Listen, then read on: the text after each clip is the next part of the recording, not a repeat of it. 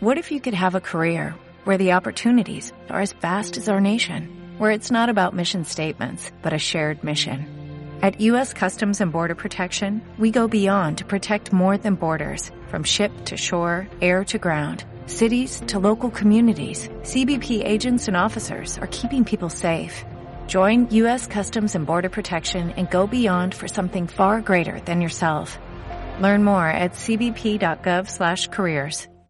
Vamos a meditar en la palabra del Señor en el libro de Tito.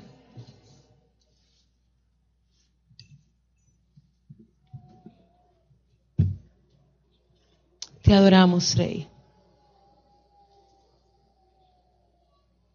Puedes pasarlo uno más. Capítulo 2 y verso 11. Medite ahí lo que el Señor tiene para usted. Yo quiero que usted lo lea conmigo, por eso estaba esperando por Vladimir para poder leer y digerir bien esta palabra de hoy. Diga conmigo, porque la gracia de Dios se ha manifestado para salvación. ¿A quién? ¿A quién? Porque la gracia de Dios se ha manifestado para salvación a todos los hombres. Enseñándonos, dice el verso 12, que renunciando a la impiedad y a los deseos mundanos, vivamos en este siglo sobria, justa y piadosamente, enseñándonos que renunciando a la impiedad y a los deseos mundanos, vivamos en este siglo sobria, justa y piadosamente. Diga, ahí hay palabra poderosa. Dígalo conmigo, es poderosa esa palabra. La semana pasada estuvimos hablando sobre el pacto que Dios ha hecho con el hombre y definiendo brevemente lo que es el pacto, aprendimos en forma resumida que un pacto es un convenio o que un pacto es un acuerdo, ¿verdad? Alguien hizo un trato conmigo, alguien hizo un acuerdo conmigo, está pactando conmigo. Y aprendimos que Dios siempre, en la historia de la humanidad, ha pactado con el hombre, ¿verdad? La fidelidad de Dios permite que Dios pacte con el hombre, pero nuestra infidelidad no nos permite a nosotros pactar con Él. Porque lo hacemos, prometemos y luego ¿qué hacemos? Fallamos, porque todavía, ¿verdad? Estamos transicionando en lo que es la santificación y por más que queremos, ¿cuántas veces, seamos sinceros, no le hemos fallado a Dios en lo que le hemos prometido? Yo no sé usted, pero a mí me ha pasado bastantes veces. ¿Alguien dice a mí también, pastora, o me va a dejar solita en eso? Y la Biblia nos enseña que a través de la historia de la humanidad, Dios trabajó con el hombre a través de los pactos y la palabra de Dios encierra una enseñanza muy poderosa de que el centro de todas las escrituras está basada en promesas y en pactos y en trato de Dios con el hombre. Lo aprendimos la semana pasada. Aprendimos también que eran cuántos los pactos que él había hecho con la humanidad. Ocho, ¿verdad? Y los resumimos, los describimos, los identificamos. Hoy no lo vamos a repetir, solo vamos a decir cuáles fueron. El pacto en el Edén, el pacto con, el pacto con, el pacto con, el pacto con, el pacto con Palestina, el pacto con David y cerramos y es donde nos, hemos mantenido en el qué? En el nuevo pacto. Y el nuevo pacto aprendimos también que había una figura principal en ese nuevo pacto. ¿Quién era esa figura principal? ¿Quién? ¿Quién? ¿Quién? Dígalo más fuerte, dígalo más fuerte. Cristo es el centro del nuevo pacto. ¿Puede dar un aplauso a Él por eso? Oye, ¿por qué Cristo? Porque todos los demás fueron invalidados. invalidados y solo Cristo pudo mantener un pacto de fidelidad. Diga, solo Cristo, solo Cristo pudo ser fiel. Y en ese nuevo pacto en el que Cristo es el centro, Cristo nos regaló, nos hizo un regalo. ¿Cuál fue ese regalo maravilloso? La salvación. ¿Verdad? Entonces, si hablamos de salvación, teníamos que hablar de la gracia. Y hablamos y definimos lo que era la gracia. ¿Y qué aprendimos, iglesia, que era la gracia? Alguien dígamelo en sus propias palabras. ¿Un qué? Un regalo. Un regalo que yo me lo gané, que trabajé por él, que hice el esfuerzo para que Cristo me lo diera. ¿Un regalo qué? Inmerecido.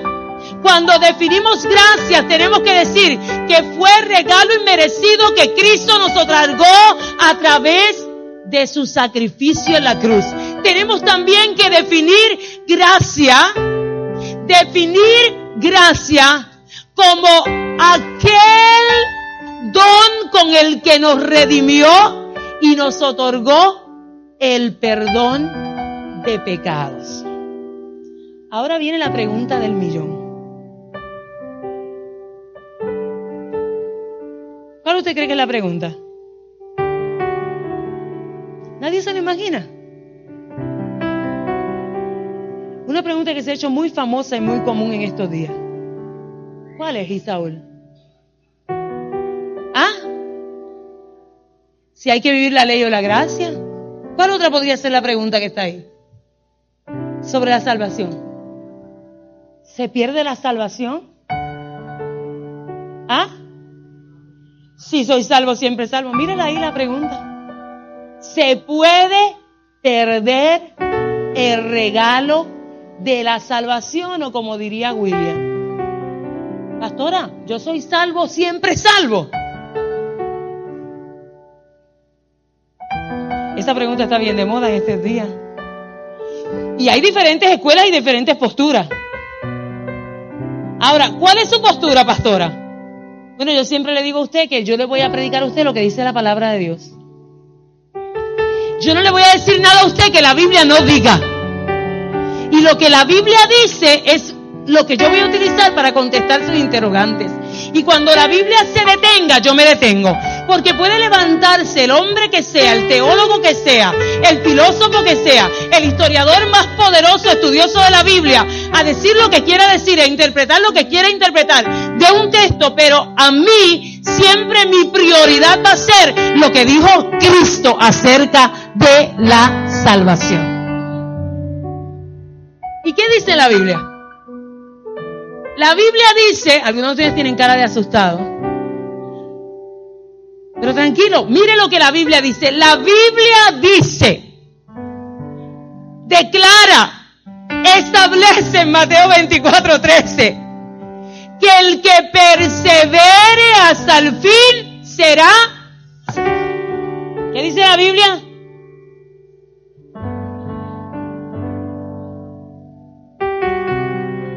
Que se me dio un regalo y que yo tengo que hacer con ese regalo perseverar en Él, cuidarlo, mantenerlo, porque solo el que persevere hasta el fin será salvo. Miren lo que la palabra de Dios también dice.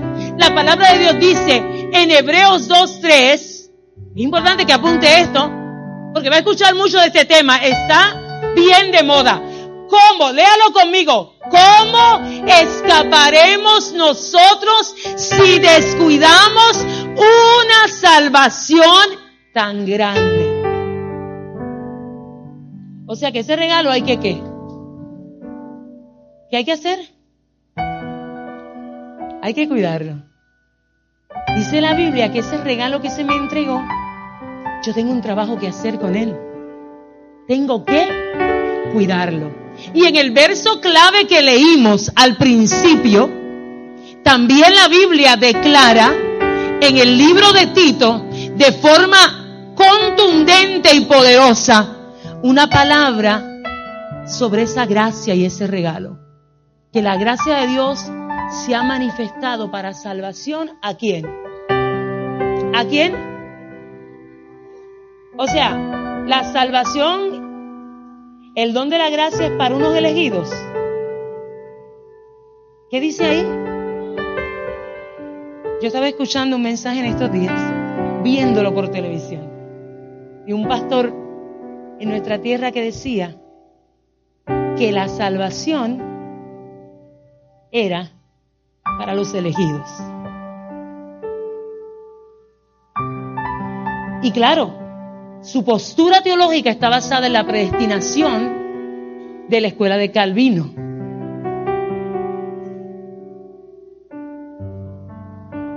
Donde él establecía que fuimos algunos elegidos para salvación.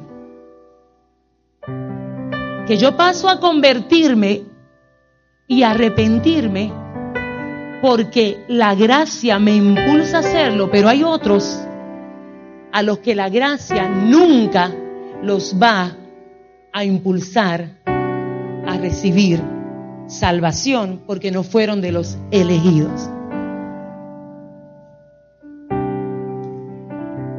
Evangelio triste predicarle a la gente que aunque anhele la salvación, cuando yo voy a evangelizar, decirle a la gente, aunque tú la anheles, si tú no eres de los elegidos, la gracia nunca te va a alcanzar porque no estás en la lista de Él.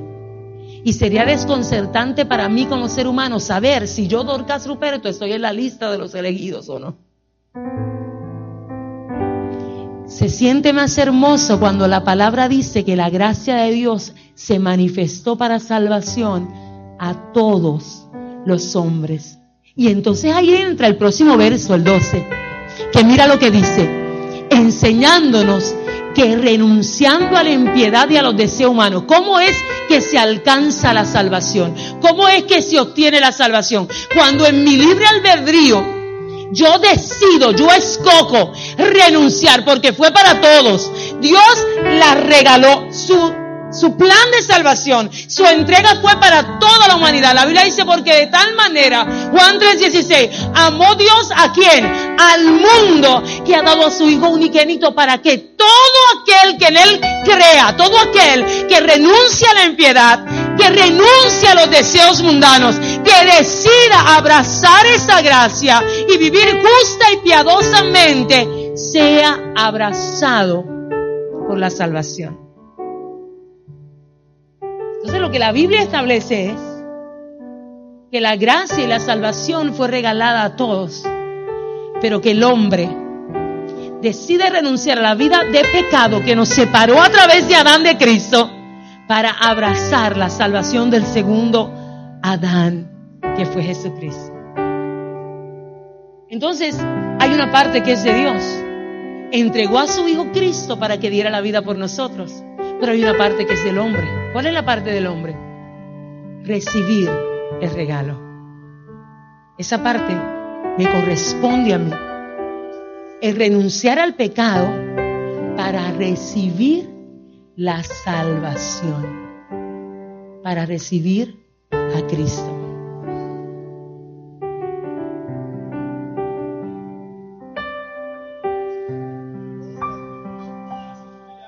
Un regalo de un rey justo, que su justicia opera para todos por igual. Si yo dijera que la salvación es solo para los elegidos, entonces tendría que predicar de un Dios que tiene niños consentidos y que su justicia no es para todas las criaturas, sino para los que Él entre los muchos dijo, este sí, este no, este sí, este no, este sí, esta no.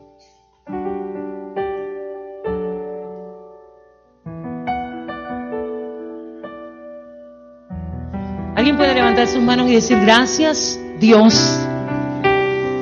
porque escogí renunciar a los deseos mundanos y recibirte a ti. Gracias por revelarte a mi corazón y mostrarme el regalo de la salvación y abrazarlo. Dele un aplauso al Señor por eso.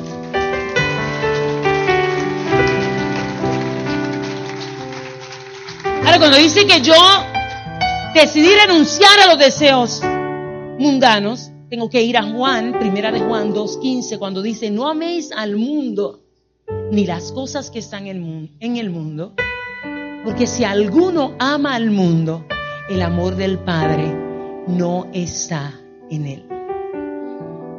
Entonces, la pregunta sería, pastora, y cuando la palabra dice que no ame al mundo, ¿de qué está hablando? Está hablando de que yo no ame a la gente, el lugar donde vivo, el planeta Tierra, que yo no ame la naturaleza.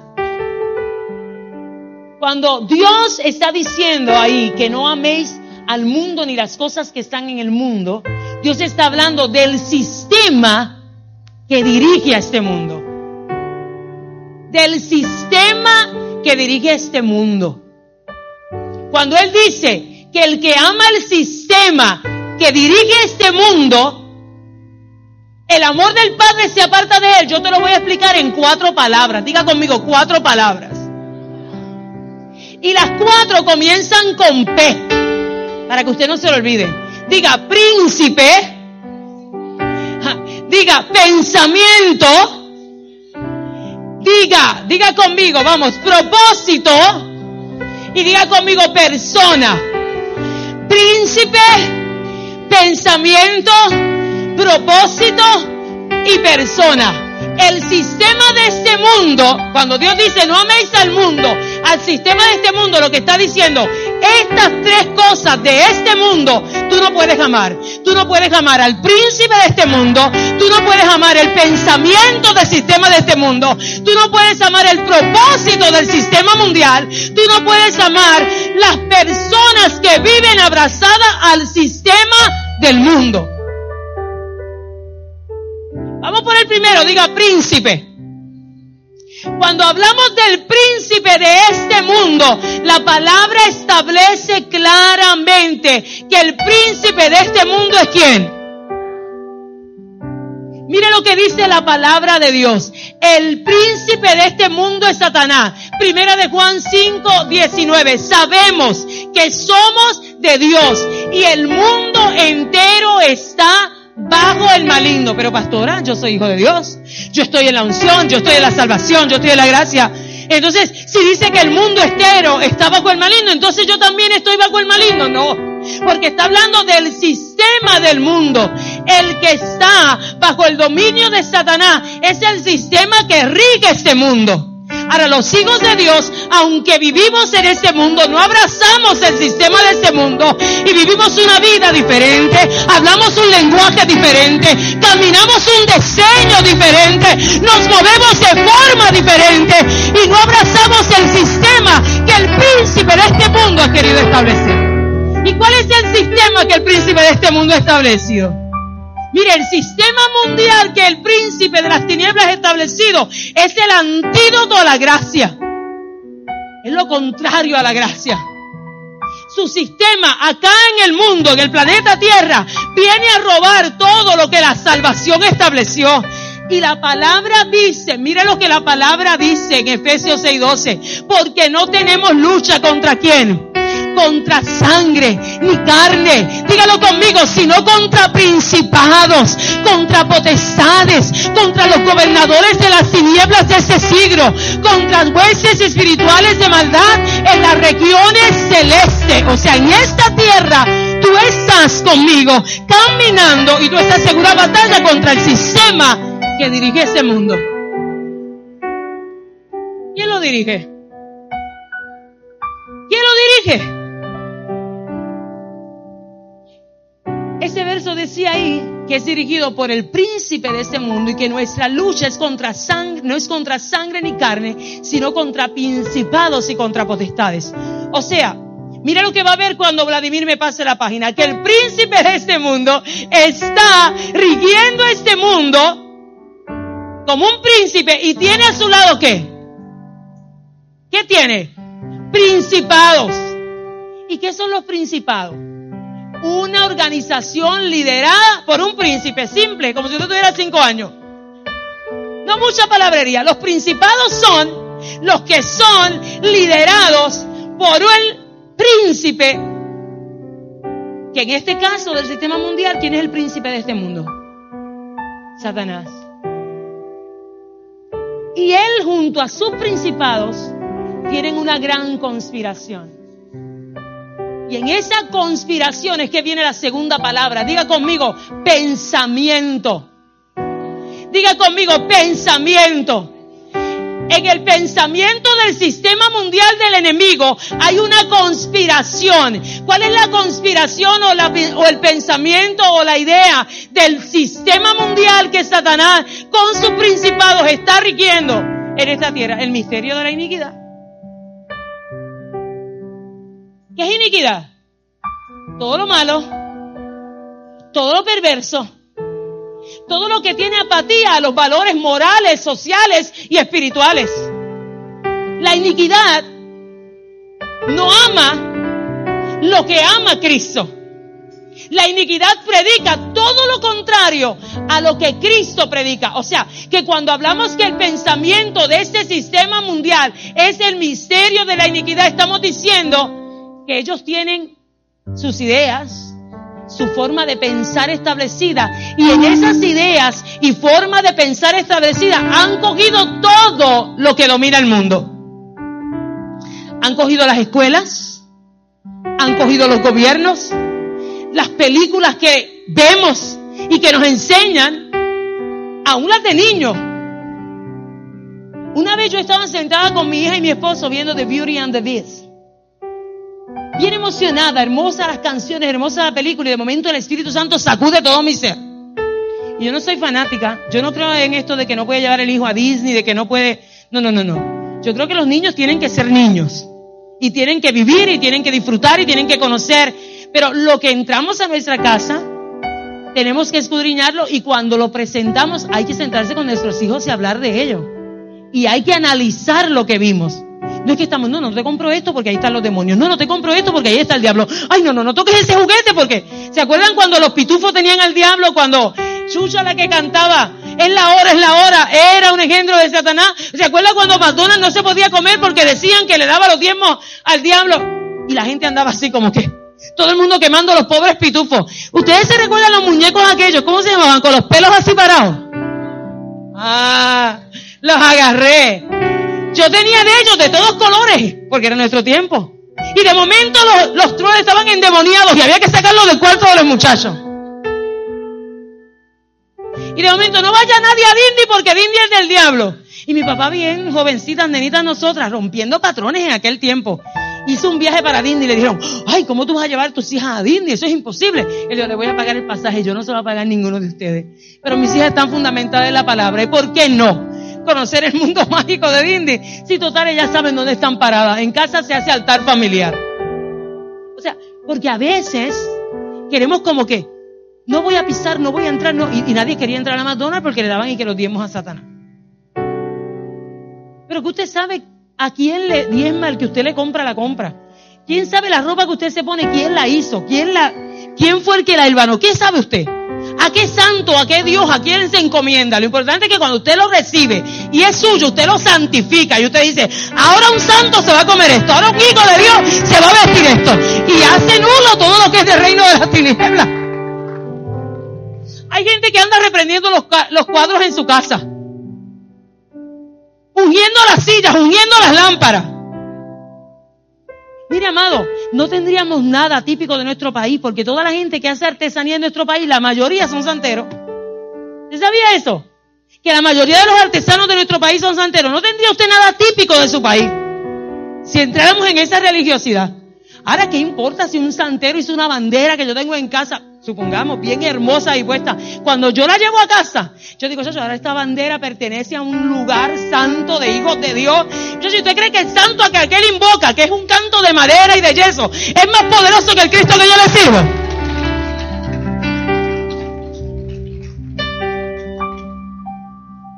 Y una vez yo estaba viendo esa película y yo digo, mira, el mensaje está claro. La bella y la bestia. La bella es la iglesia y la bestia es Satanás y los enamora la película al final. Desde pequeño usted empieza a ver cómo la maquinación de iniquidad está preparando aún a nuestros niños para que un mensaje subliminal arrope su mente. Pero ¿qué pasa cuando usted le enseña la palabra? No importa lo que ellos estén viendo y lo que se inculcado, porque usted no siempre los va a tener controlados, amado. Ellos van a ir a la escuela, ellos van a conocer otro tipo de gente, van a tener amiguitos que le van a hablar de cosas que usted jamás se imaginó que le iban a hablar a sus hijos. Y que le van, a tener maestros que le van a enseñar cosas que usted dijo, ¿qué qué? Mire, amado, cuando yo era maestra, la maestra de salud daba su clase en mi salón mientras yo tenía hora libre. En sexto grado, usted no se puede imaginar las barbaridades que esa maestra le decía a los niños. Yo tenía que quedarme callada porque era mi hora libre, yo debía irme de allí. En mi hora libre yo debía irme a la oficina a hacer otras cosas. Pero a veces la oficina estaba tan llena o no había espacio que me tenía que quedar en mi escritorio corrigiendo exámenes y haciendo eventos. Y yo escuchaba y yo decía, padre, si los padres supieran lo que está enseñando esta maestra. Pero yo me tenía que quedar callada, era su tiempo. Era la directora quien le correspondía supervisarla. A niños de sexto grado, las barbaridades que tenían que oír de la boca de esa maestra sobre su sexualidad, a los 11 y 12 años eran increíbles. Y usted en su casa hablándole que la cigüeña los trajo.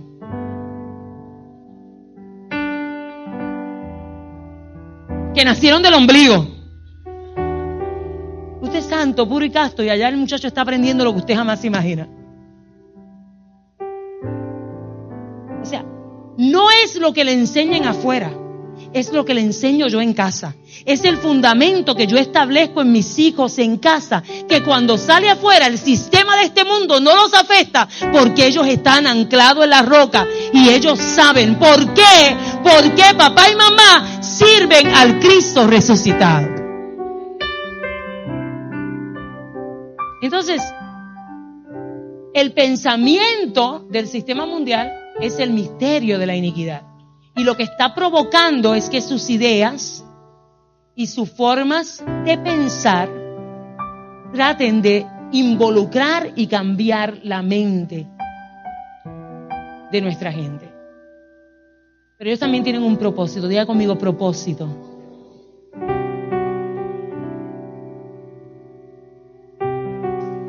¿Cuál es el propósito de ellos?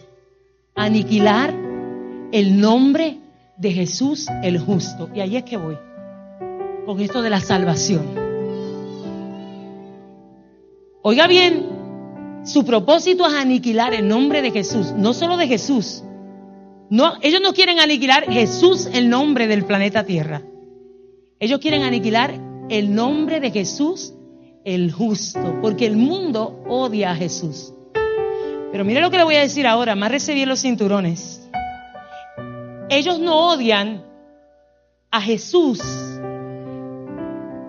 el niñito.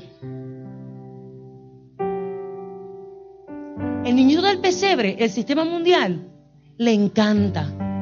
Vaya las navidades a las tiendas, vaya de shopping. El sistema mundial se encarga de preparar el pesebre de todas clases y mercadear al niñito Jesús. Ellos no le tienen ningún temor ni ningún odio al niñito Jesús porque eso es so cute. Santa is coming to town. And Jesus is coming too. Ese es tan lindo, ese Jesús del pesebre, con ese no hay problema. Mucho, mucho menos le tienen odio a Jesús el que sana. Porque por más pecadores que sean y por más que la iniquidad esté en sus vidas, cuando están enfermos, ¿qué es lo primero que hacen en su trabajo? ¿A quién buscan?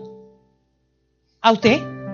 Para que le ore para que le ministre, para que ore por su abuela, por su mamá, por su tío, por su primo, porque está todo el mundo enfermo y hay que ponerle las manos. Y aunque yo no amo a Jesús el justo, yo te necesito para que le ores y llames al Jesús que sana. Ese sí.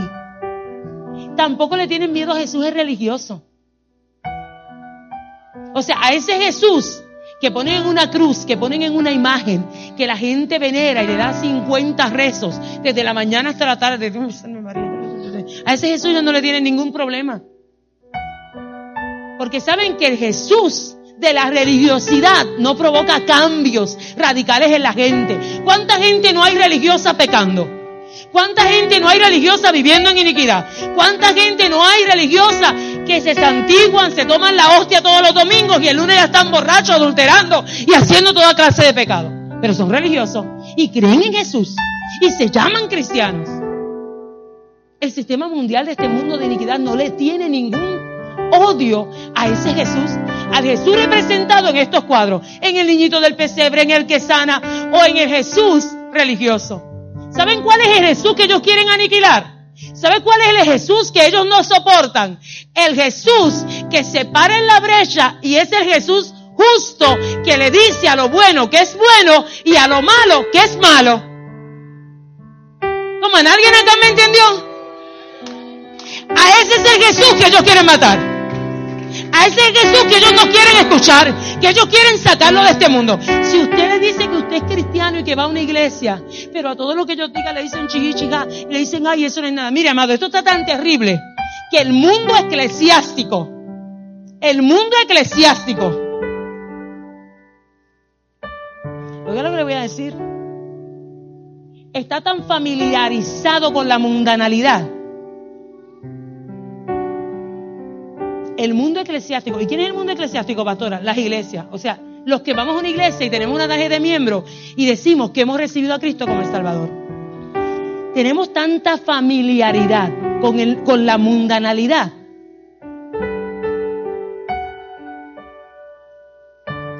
Que cuando el mundo nos mira, no ve ninguna diferencia entre ellos y nosotros. Que las conversaciones que hablamos con ellos a veces no son nada de diferente a las que ellos hablan. Y que aunque cargamos una tarjeta que dice que somos miembros, o aunque cargamos un testimonio de que hemos confesado a Cristo como nuestro Salvador, cuando escuchamos algo que viene del sistema mundano, no lo refutamos, nos quedamos calladitos, porque yo me, yo me quiero mantener en el grupo. Yo no quiero que me odien que mis compañeros de trabajo me echen de codo. No, no, mi relación con Dios es muy personal, es muy mía. Y como es muy, muy mía, la guardo tanto y tanto y tanto, que solo Cristo se entera de que yo soy cristiano.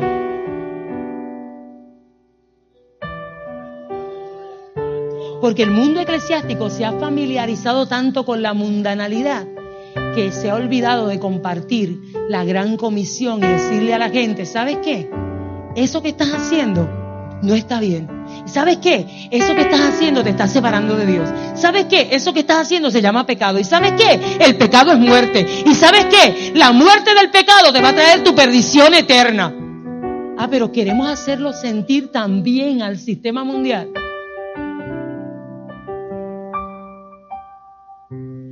Que hablamos de Jesús bien light. Ah, sí, yo soy de los que siguen a Jesús el niñito del pesebre. El que sana. Ven, yo te oro para que te sane, nena. Ven, ven, ven.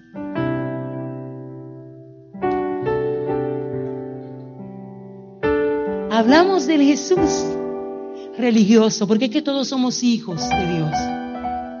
Así hablamos con la gente, todos somos hijos de Dios. Todos somos iguales.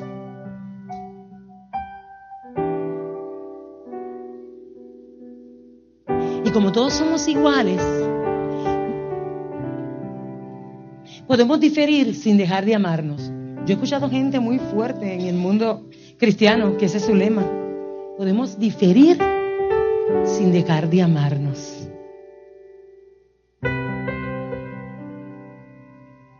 El sistema mundial que el príncipe de este mundo dirige odia al Cristo que le dice a lo bueno que es bueno y a lo malo que es malo.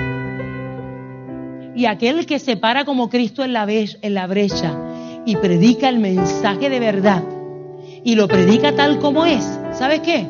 El mundo también lo aborrece.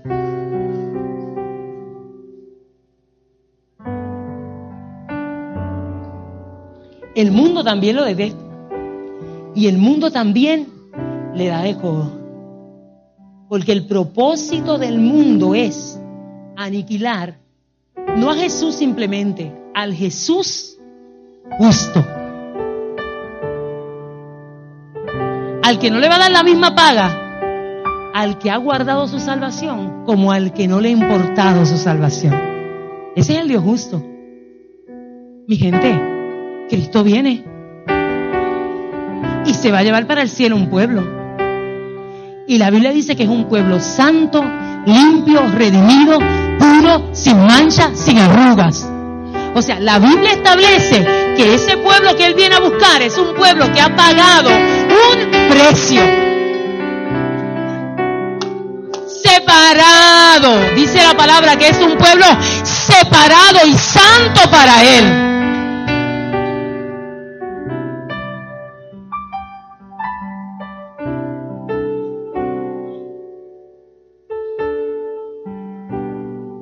Ahora, este sistema mundial trabaja también con un tipo de persona que no es como usted ni como yo. Porque usted y yo somos personas que hemos nacido cuántas veces. Dígalo fuerte, ¿cuántas veces? Usted nació biológicamente y usted también nació qué? en el espíritu. Pero las personas de este mundo han nacido cuántas veces? ¿Cuántas? Mírelo ahí. Una sola vez. Nacieron, pero como no han nacido de nuevo, no pueden entender lo que usted y yo cargamos. Y como no pueden entenderlo,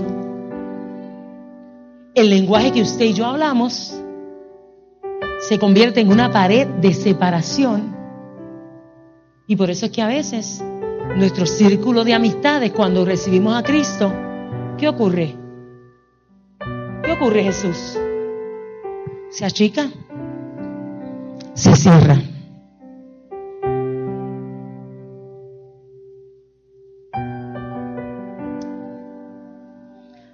¿Cómo escaparemos si descuidáramos una salvación tan grande.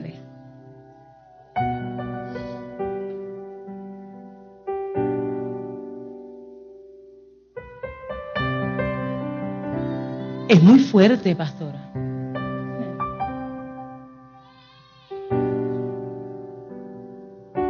La iniquidad, la iniquidad de este mundo es demasiado fuerte. Y aunque yo trato el pecado, la maldad, es más fuerte que mi deseo de cuidar mi salvación. La batalla es constante, pastora, yo lo sé. Y si te pones a pensar en tu batalla constante, nunca te vas a decidir por Cristo. Nunca vas a correr a Él. Si te pones a pensar en tu humanidad, nunca vas a recibir a Cristo como tu Salvador. Nunca vas a vivir para Él. Porque sabes que tu humanidad no te va a dejar ser completamente fiel a Él. Si que dice, ¿para qué? ¿Para qué voy a recibir a Cristo? ¿Para qué voy a vivir bajo la cobertura de ese don, de ese regalo, si voy a estar fallando? Tú lo acabas de decir. Es que no se trata de ti. No se trata de tu humanidad, no se trata de tu debilidad. Se trata de que cuando Dios te mira, Él no te mira en tu humanidad. Ven David para que me ayudes. Él no te mira en tu debilidad. Él te mira a través de la cobertura que te ha cubierto. Él te mira a través de la sangre de Cristo. Y cuando la iniquidad quiere apoderarse, cuando el pecado quiere apoderarse, señalarte, juzgarte, decir, detente, porque no eres justo, porque hiciste. Sabes que el, trabajo del enemigo es acusar, es señalar, es acusar para que tú pierdas tu regalo precioso. Tú le dices, es verdad, todavía soy un pecador, que voy en proceso de santificación, pero ¿sabes qué? Ya hubo uno que pagó el precio, ya hubo uno que derramó la sangre, ya hubo uno al que yo recibí. Y cuando cuando su sangre se derrama sobre mí. Dime el próximo pastor. Mi humanidad dice, negrito, negrito, negrito. No es digno, no es digno, no es digno. Pero cuando me tiro en el altar y le digo, sangre del cordero, vuelve a justificarme, vuelve a limpiarme, vuelve a restaurarme. Y Dios me mira, mira lo que pasa. Inmediatamente Él vuelve a purificar mi vida y vuelve Dios a mirarme limpio, acepto, puro ante su presencia. El nuevo pacto no se trata de mí, porque en los siete pactos anteriores el hombre siempre terminó fallando terminó en incumplimiento. Y por eso tuvo que venir Cristo. Porque era el único que no iba a fallar. Y cada vez que mi humanidad quiere olvidarse del sacrificio, de la entrega, de la salvación que me posee, Cristo se pone en el medio y le dice, no lo mires por su humanidad, no lo mires por quien Él es, Míralo a través de mi regalo, de mi sacrificio. Y si lo miras a través de mí.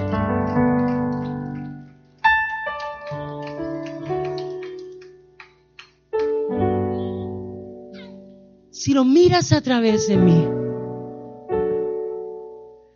podrás ver cómo estoy purificando y santificando todo su ser.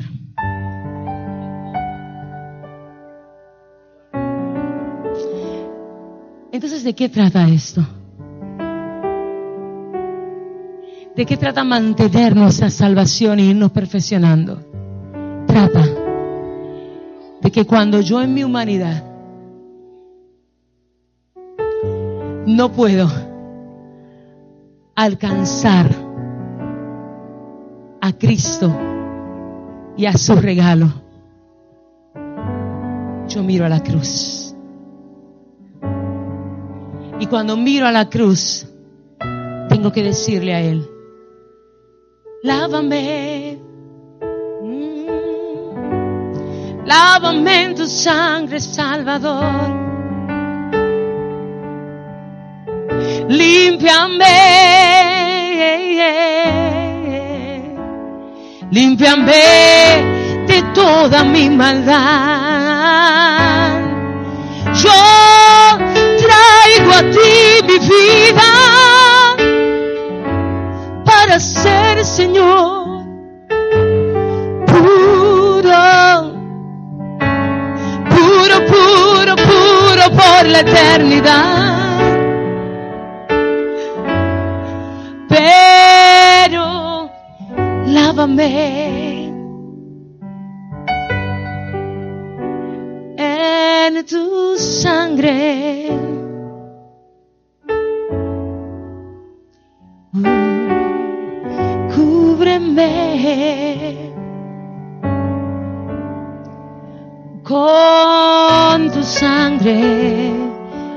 Acaba de ponerse de pie hoy y levantar sus manos mientras la adoración se acerca. Y decirle al Señor, gracias por regalarme la salvación.